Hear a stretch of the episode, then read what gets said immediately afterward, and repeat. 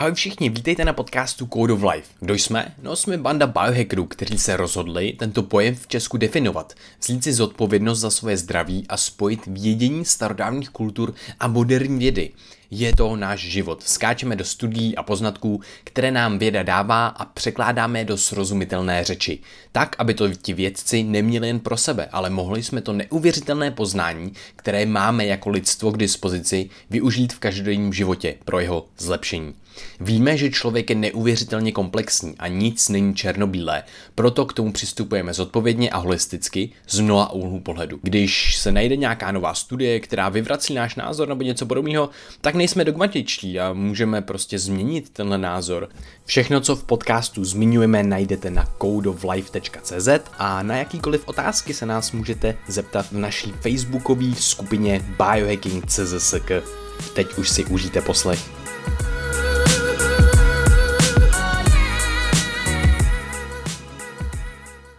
Vítejte na podcastu Code of Life, já jsem Vojta, mám tady Libora Matuše a Krištofa Jarmara.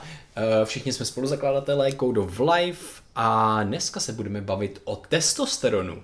Co to je testosteron? Testosteron je lidský hormon, který patří do androgenních, mezi androgenní vlastně hormony látky, které způsobují v organismu dost značné změny na fyzické i mentální úrovni.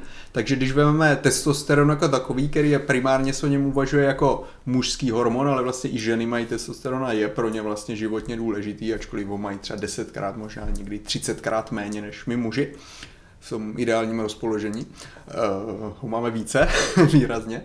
A testosteron, kdybychom si ho měli představit, jaký má efekty, že jo, tak je vlastně zodpovědné za takové to principiálně nebo typologicky mužské chování, což je zvýšená úroveň na té mentální úrovni agresivity a soutěživosti, takové v té zdravé míře, v té fyzické nebo i no, soupeření o partnerky a tak dále, protože v lidské společnosti kulturně, jak to máme nastavené, vlastně muž nějakým způsobem v uvozovkách dobývá ženu nebo soutěží o tu atraktivní ženu s jinými muži, takže vlastně ta síla i ta psychická soutěživost a to, že vlastně jako je mi dobře nějakým způsobem v tom konkurenčním prostředí, tak je vlastně nezbytný uh, předpoklad k tomu, aby jsme my muži fungovali tím způsobem, jak vlastně tady ve společnosti fungujeme.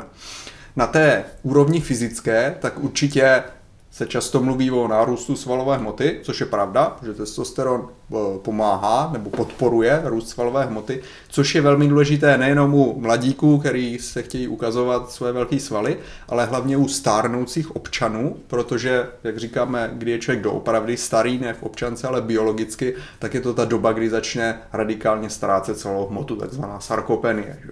Jev, který se často eh, vyskytuje. Západní medicína, myslím si, zatím nemá úplně jako vyřešené, proč to takhle je. Z úhlu čínské medicíny se můžeme zamýšlet nad tím, že vlastně původní esence v ledvinách, které Číňané říkají Qing, tak se zmenšuje. Takže člověk vlastně už nemá dost jako té původní fyzické energie na to, aby udržoval tu vlastní fyzickou hmotu, no a ona tím pádem chřadne a zmenšuje se. Takže hlavně stárnoucí občané, ať už muži nebo ženy, tak zase by se měli starat o svůj testosteron a úroveň a právě o tu svalovou hmotu, která nás vlastně chrání před tím stárnutím tímto způsobem.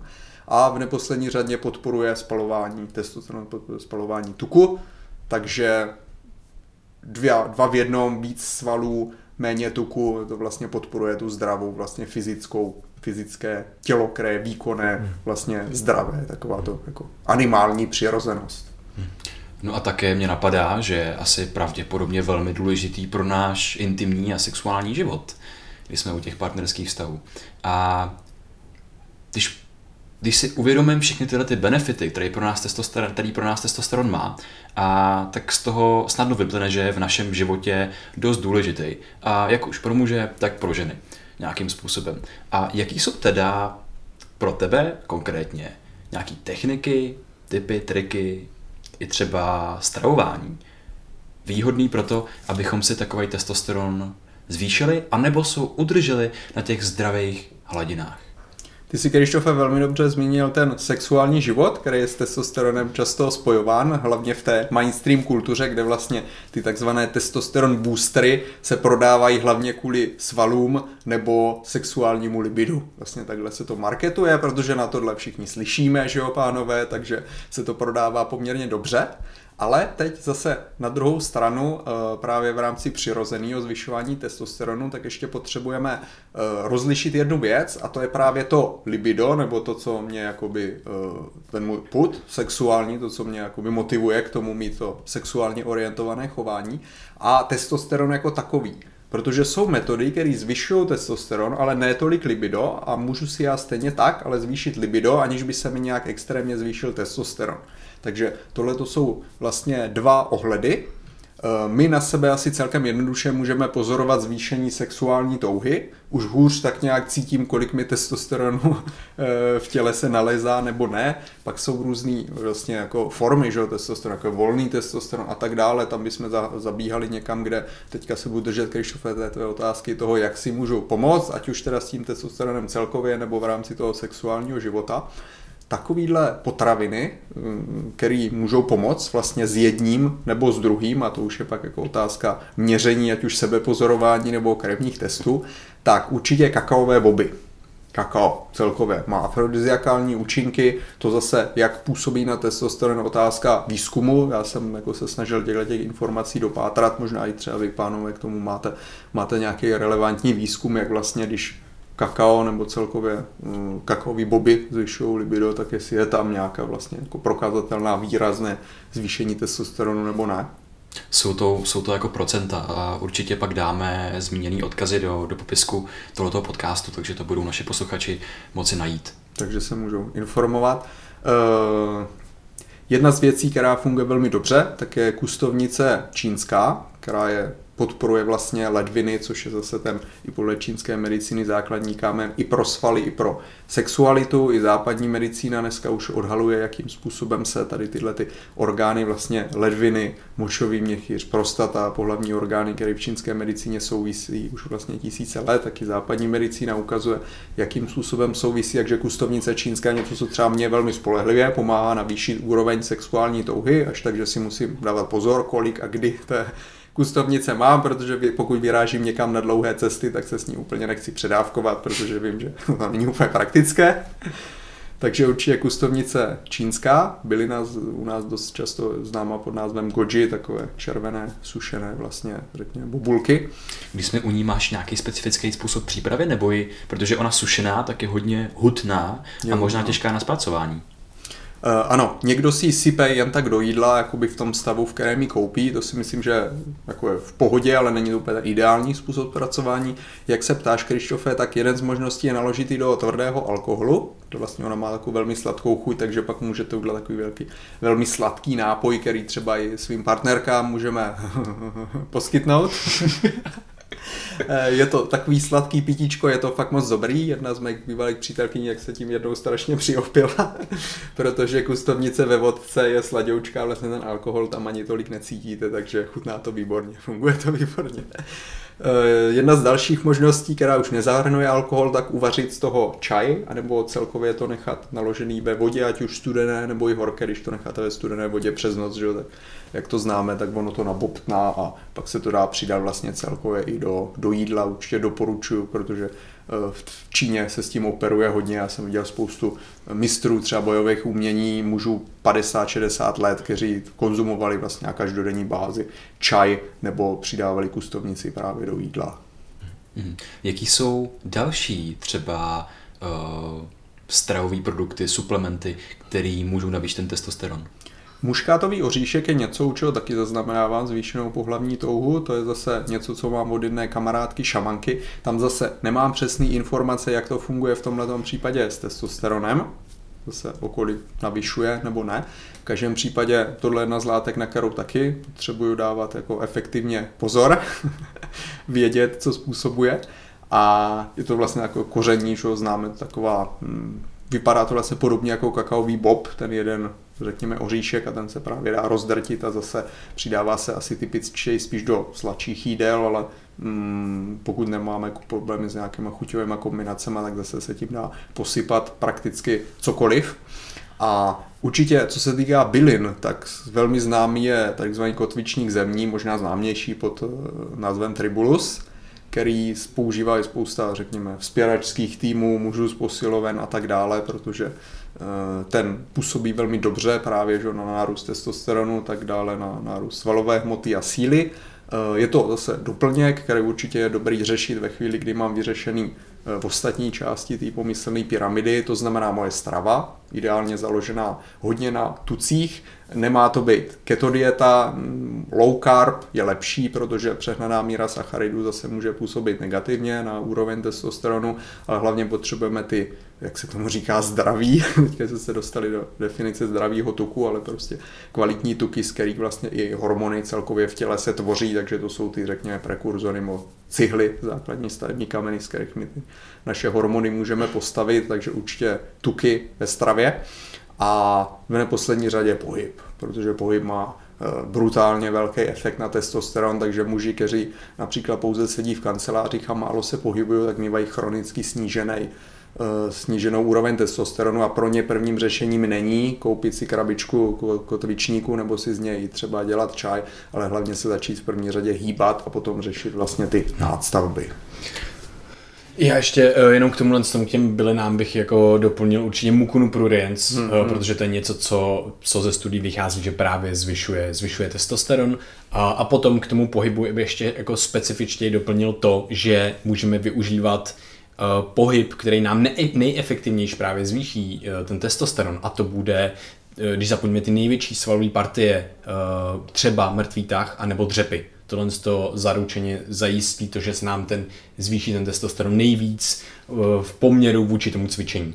Eh. Celkově ano. Ono je základ pro člověka, který sedí v kanceláři, nic nedělá, tak hýbat se nějak v první řadě, hmm. aby jsme rozbušili srdce, eh, krevní oběh, že a dali tělu zprávu, hele, něco se děje, musíš se namáhat.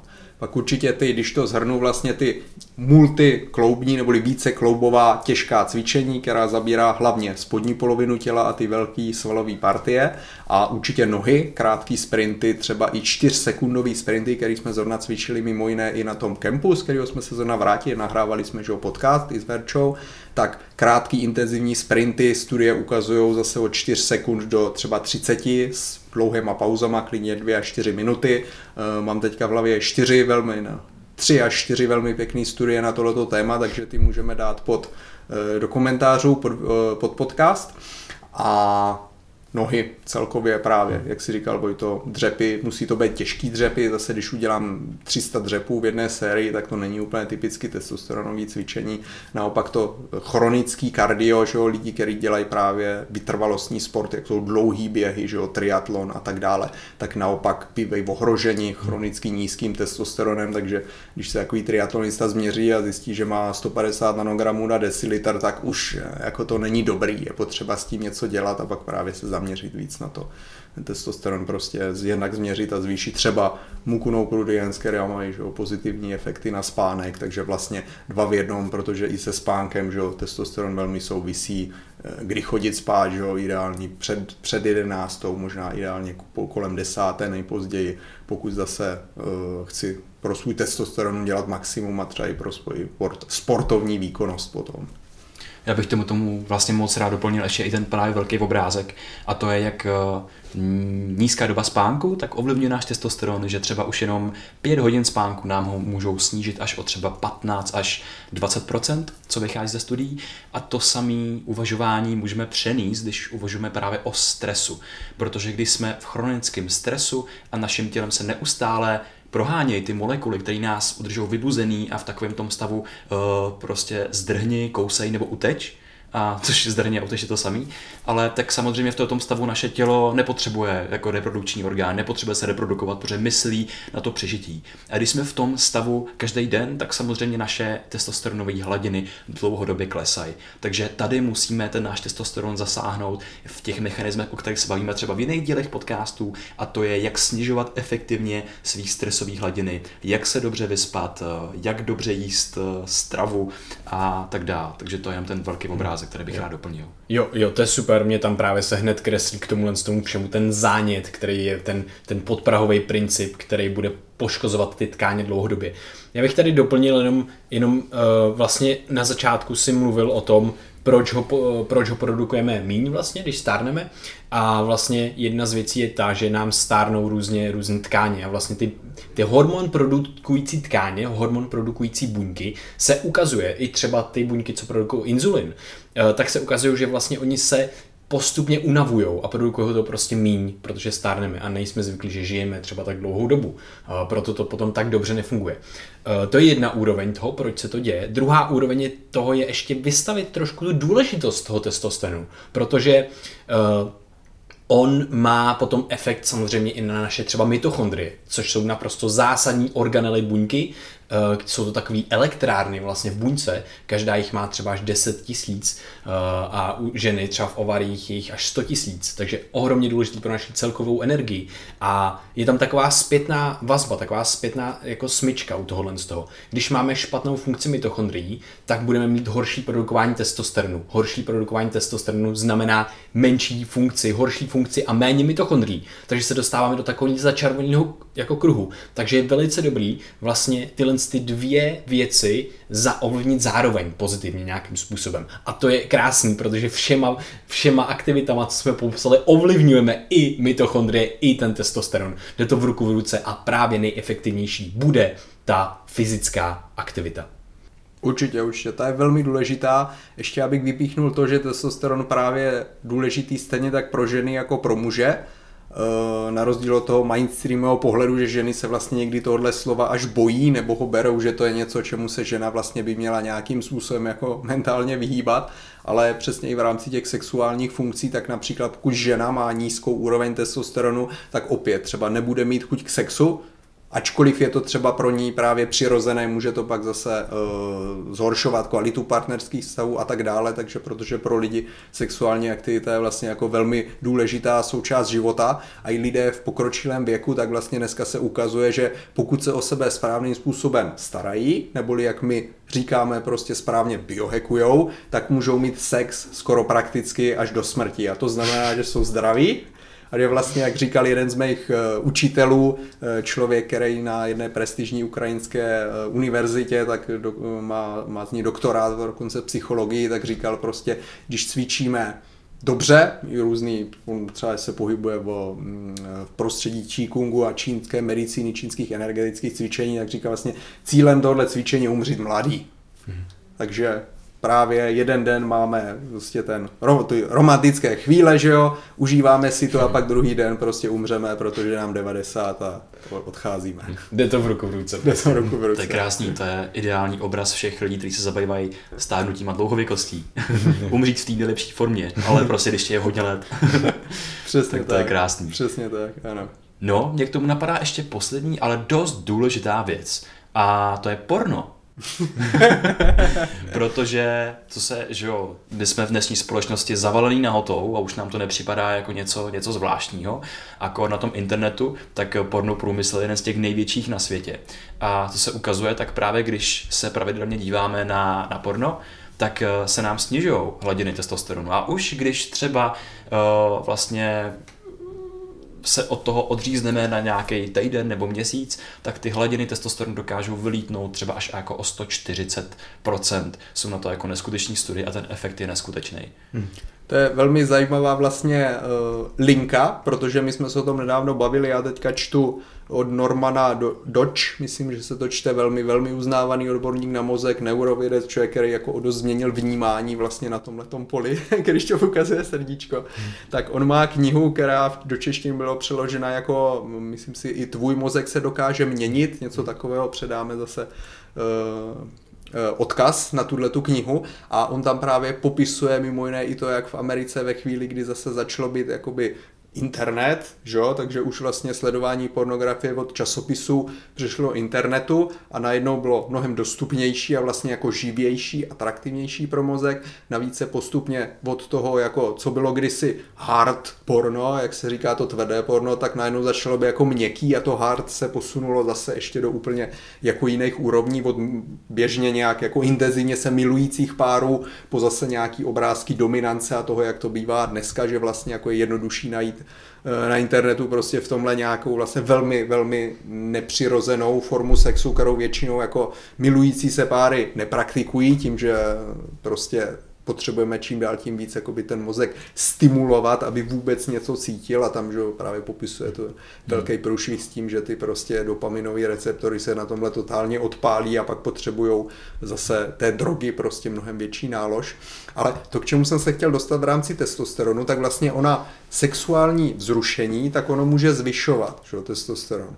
A tohle řeší i vlastně starý čínský texty, protože vzrušení nám přidává pohlavní sílu a i celkově jako může navyšovat testosteron, že, fyzickou sílu, nějakou chuť být aktivní a tak dále, ale zase když dojde, a o tom čínská věda vlastně o životě mluví velmi eh, intenzivně i v současném kontextu, že vlastně například muž ejakuluje u pornografie, tak to je i fyzicky, i energeticky jedna z nejhorších věcí, co může udělat, protože tím z něj odejde uh, z té energetické, z energetického pohledu vlastně strašně moc energie. A tam není, když se podívám na to z úhlu mozkových vln a vlastně nějaké jako mezilidské interakce, tak on tím, že tam nemá vlastně tu živou ženu, tak vlastně ejakulovat s ženou je poměrně přirozený proces, který se dá taky přehnat, ale je to věc, která je přirozená. A ten, ta zvyšuje testosteron mimochodem. Ta zvyšuje testosteron, když to tady, jako pornografii, pokud bychom ji mikrodávkovali a použili je vlastně jako pro lehký vzrušení před nějakou zkouškou nebo někde, kde chci být sebevědomější,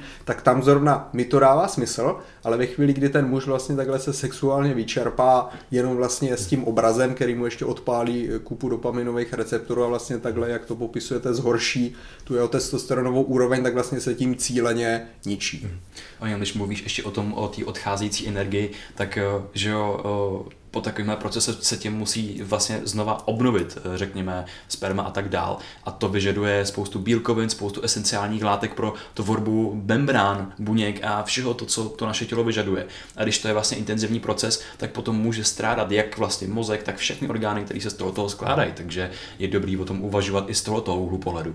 Je to určitě něco, kde se zase moderní věda stýká starou čínskou, v tomto případě moudrostí, protože už starý čínští mistři popisují, takže vlastně může někdy i jedna nebo několik intenzivních ejakulací vlastně stát tolik energie jako hodiny těžké fyzické práce, takže to mi hodně sedí na to, co říkáš teďka ty, Krištof. Já jenom ještě k tomu, že vlastně přesně tam dochází dlouhodobě i k tomu, že vlastně třeba v tom vztahu, nebo ten člověk potom už nedokáže být tak vzrušený tou normalitou ano, toho života, ano. protože tam jsou abnormální ano, obrazy ano. vlastně. Tam jsou naprostý extrémy, který ano. pozorujeme v tom pornu.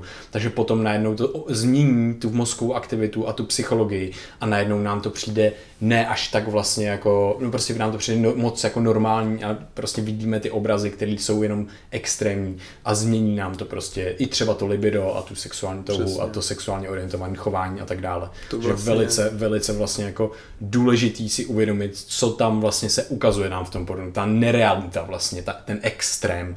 Takže to mi přijde zajímavé. To vlastně popisuje i doktor Dodge právě v této v tomto případě, že ve chvíli, kdy tam vidíme, eh, když to řeknu tak jako dvě naolejované ženy, které se tam spolu užívají a jsou že ještě chirurgicky trochu upravené, aby vypadaly co nej, pánové se chytají za hlavu, aby vypadaly jakoby sexuálně stereotypně co nejatraktivněji, tak vlastně když ten muž přijde domů a vidí tu svoji jako reálnou ženu, která není ani plasticky upravená, eh, vypadá vlastně jako obyčejná žena, tak už ty, eh, řekněme, mozkové, mozkové zdroje už jsou vypálené natolik, že právě ta jako normální obyčejná žena, vlastně partnerka nedokáže přinést tolik potěšení, protože zase ty dopaminové receptory mozku jsou prostě vypálený. A, a to je skvělé, že tohle to říkáš, protože to prostě není nějaký výmysl, který se tady jako tvoříme, ale prostě je to fakt založené na těch dopaminech.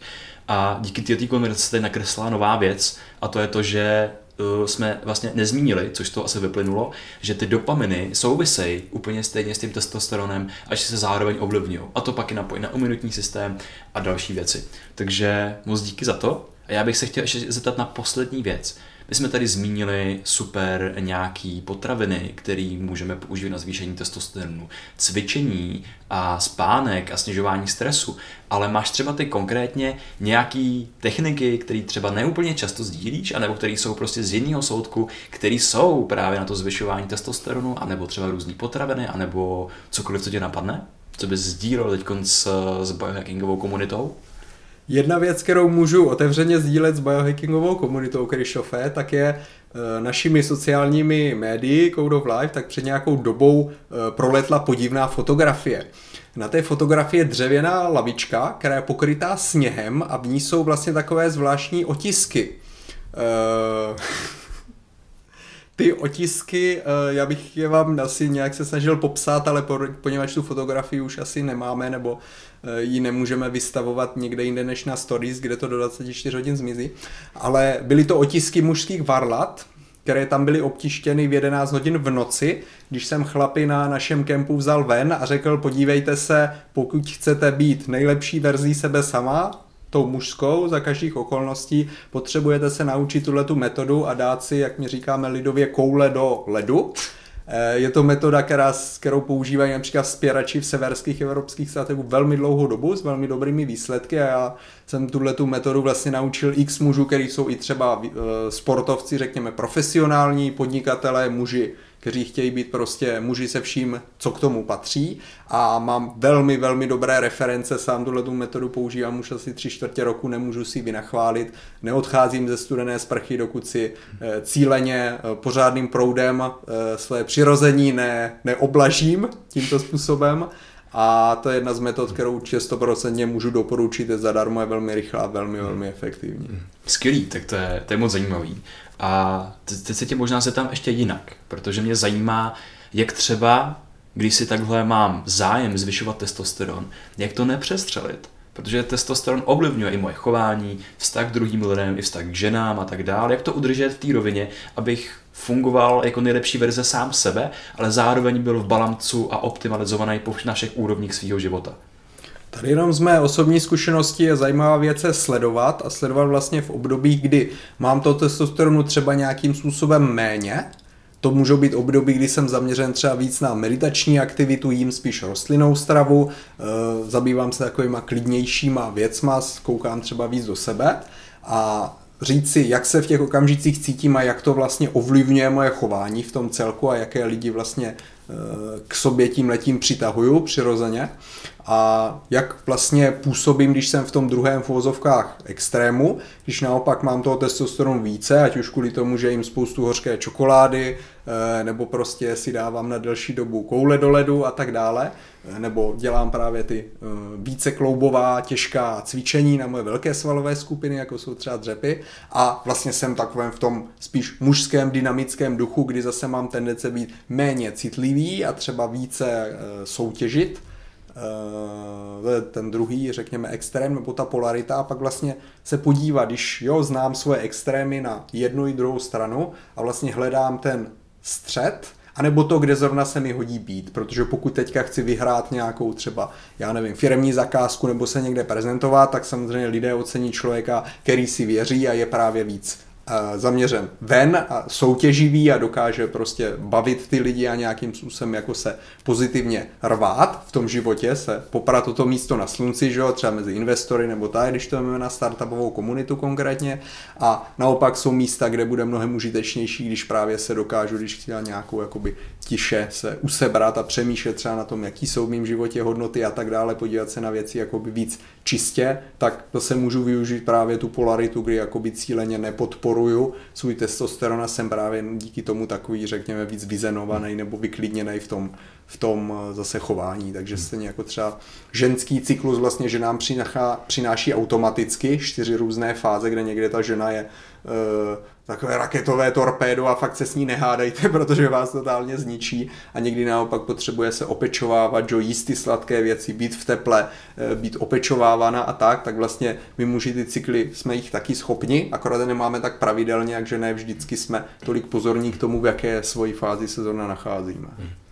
mě u tohle ty cykly hodně, hodně moc baví a je fakt výhodný se pozorovat. Jenom k tomu, eh, k adresování té otázky, Krištofe, tak ještě bych vlastně jenom řekl, že my si můžeme změřit hladiny testosteronu. To je jedna Samozřejmě. věc. A další věc, prostě když uh, my můžeme třeba právě, si říkal, tím chronickým cvičením, můžeme naopak si snížit ten testosteron. Já jenom, že vlastně, když budeme dělat tyhle techniky, které jsme popsali tady jako dneska, uh, a ne nějak v extrému, tak vlastně je velice těžký to nějakým způsobem přehnat, jako jo, protože prostě je to potře- jakoby ta správná nebo optimální hladina bude asociovaná s nějakou normální právě fyzickou aktivitou, s jezením toho zdravého tuku, zdravého jídla a tak dále. Takže si myslím, že u těchhle z těch velice přírodních a přirozených aktivit bychom se nemuseli bát o tom, že bychom to nějakým způsobem přestřelili. Uh, takže tak. Určitě, ono se to dá biohackovat různými způsoby. Tim Ferris samozřejmě o tom píše, jako známý pokusovatel. Uh, guinea pig, jak říká on, takový pokusný králík, tak o tom píše i ve čtyřhodinovém těle, kde vlastně má pokus, myslím, že z nějakých 230 nebo 250 nanogramů na decilitr, tak se nastal asi na 650, což je že, jako dvou, dvou a půl násobek. Eh, kde vlastně popisuje ty metody, jakým způsobem se k tomu dostal, takže pak určitě je otázka, eh, to dvoj, trojnásobné zvětšení vlastně nemusí být na, na škodu v určitých situacích a někdy může naopak i u, právě u stárnoucích občanů velmi výrazně vlastně ovlivnit pozitivně kvalitu života celkově. A ještě na informace, která si myslím, že ohledně tohle je zajímavá, že roviny nebo úrovně hladiny testosteronu byly u našich, řekněme, dědečků a pradědečků vyšší než my je máme dnes a byly vyšší třeba dvojnásobně. Takže se udává, jak dneska se mluví v těch číslech zhruba řekněme nějakých 250 až 900 nanogramů na decilitr, tak prý v relativně nedávné době, že jo, kde žili třeba na, například naši pradědečci, kdy ta doba vypadla vlastně vodost jinak než dneska, tak uh, ty úrovně mohly být třeba tisíc až téměř 2000. Hmm. Dobře, to je takže Libore, moc díky. A moc díky Vojto vám za vaše know-how, se týče testosteronu, za vaše uh, váš osobní přístup, za vaše zkušenosti, za vaše biohacky. A taky děkujeme vám, posluchačům, že jste tohleto doposlouchali až sem. Všechny údaje a zdroje o tom, co, o čem jsme se tady bavili, o tom, k čemu půjdou dát ty zdroje, tak bude v popisku tohoto podcastu, takže se o tom budete moci dočít víc. A, a codeoflife.cz, tam to taky bude. Přesně tak. A Taky se můžete přijet do naší biohackingové skupiny biohacking.cz.sk na Facebooku, kam taky sdílíme naše třeba aktuální know-how, na čem zrovna pracujeme, ale taky je tam komunita lidí, s kterými se můžete propojit, můžete tam sdílet s náma věci, které vás zajímají, třeba vaše zkušenosti, vaše experimenty. Budeme moc rádi za vaši jakoukoliv zkušenost a třeba kdybyste měli nějakou zkušenost eh, s prací, s testosteronem, vlastní zážitky, vlastní biohacky, budeme moc rádi, že to s náma budete sdílet, protože se neustále rádi zlepšujeme zlepšujeme a milujeme zpětnou vazbu, protože vám můžeme přinášet lepší obsah. Takže za to jsme moc vděční. Ještě jednou vám, kluci, obou děkuju a těšíme se na vás u dalšího podcastu. Díky, díky tobě, díky tobě, Libore, díky tobě, Krištofe. Mějte se krásně. Díky, pánové, super. Code of Life.